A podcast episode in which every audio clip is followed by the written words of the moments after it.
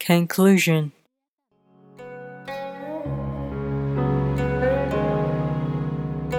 I've said so much until now.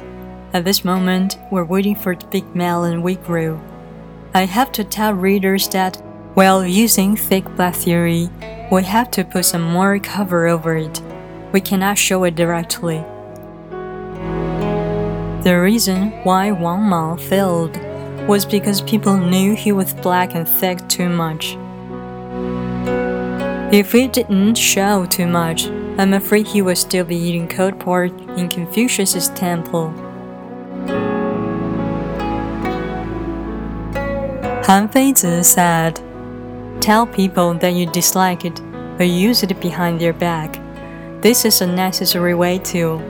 Like the book you're reading now, you should hide it under your pillow, not on the table. And if somebody asks if you know Li Zongwu, you should say seriously, that guy was the most terrible person. He was talking about thick and black. I shouldn't have known him. But you should treat Li Zongwu as a master who enlightens your way to success.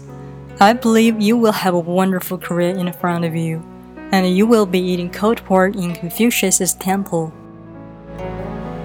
And every time when I hear somebody criticizing me, I'll be glad and say, My idea is on the road. What I said about thick black theory is that we should put some more cover over thick black theory, I mean to the moral people. If you met somebody who studies sex, I guess it's not interesting for him to talk about morality. And now you should put the love is holy cover on it. If you met a friend of Marx, you should put a cover of the people or everything. He would probably call you comrade. Anyway, we need to put on some kind of cover, which is also something we need to learn. Anytime, anywhere, every way to success is around thick black theory.